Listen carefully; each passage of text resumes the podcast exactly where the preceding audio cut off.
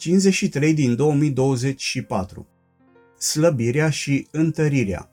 Pasaj biblic, Psalmul 138 cu 3 Meditații din Cuvânt, Cezarea Reșița, 22 februarie 2024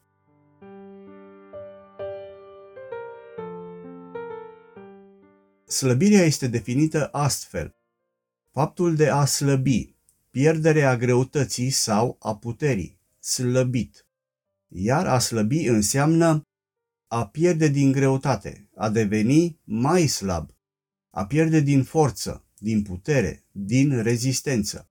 Ambele definiții au fost preluate din Dex 2009.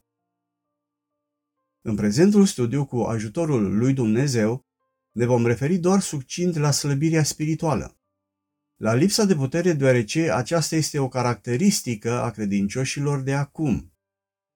Greutatea fizică este stabilită prin cântărire. Noi știm însă faptul că și împăratul Belșațar a fost cântărit, dar din punct de vedere spiritual. A se vedea Daniel capitolul 5. Dar de ce este cântărit un om din punct de vedere spiritual? De ce îi se verifică greutatea spirituală? Avem un tabel după care să putem verifica greutatea la care ar fi trebuit să ajungă un om, în funcție de vârsta lui pe plan spiritual? Oare ce greutate spirituală trebuie să aibă un copil din punct de vedere spiritual care, să zicem că are 3 ani de pocăință? Sau, tot din punct de vedere spiritual, la ce greutate trebuie să fie ajuns un om care are 30 de ani de pocăință? Oare chiar trebuie ca la o anumită vârstă spirituală să am o greutate corespunzătoare vârstei mele? Oare chiar se poate verifica dacă am avut o dezvoltare corespunzătoare vârstei la care am ajuns? La unele dintre întrebările de mai sus nu putem avea un singur răspuns, deoarece noi oamenii, chiar dacă avem același an al nașterii din nou, suntem totuși foarte diferiți din construcție. Dar de ce trebuie să îmi verific greutatea spirituală?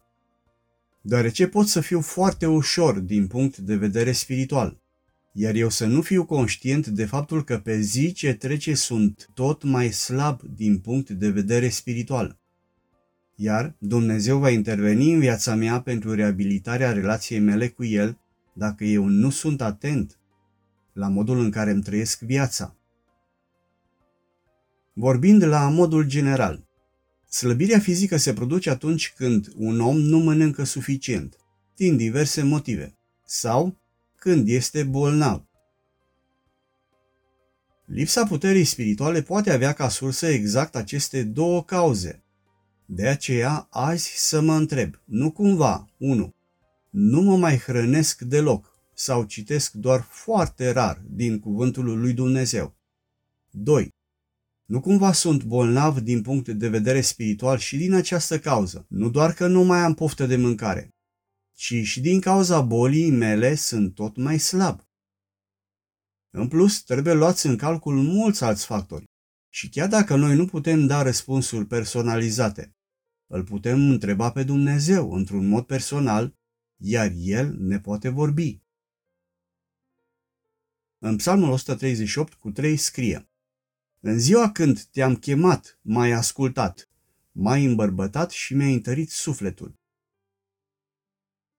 Doamne Iisuse, dăm te rog frumos harul de a-mi face singur o diagnoză spirituală și te rog să-mi vorbești prin Duhul Tău cel bun și sfânt care este problema mea, ce trebuie să fac pentru a o rezolva și dăm te rog și resursele spirituale de care am nevoie pentru a mă pune iarăși pe picioare.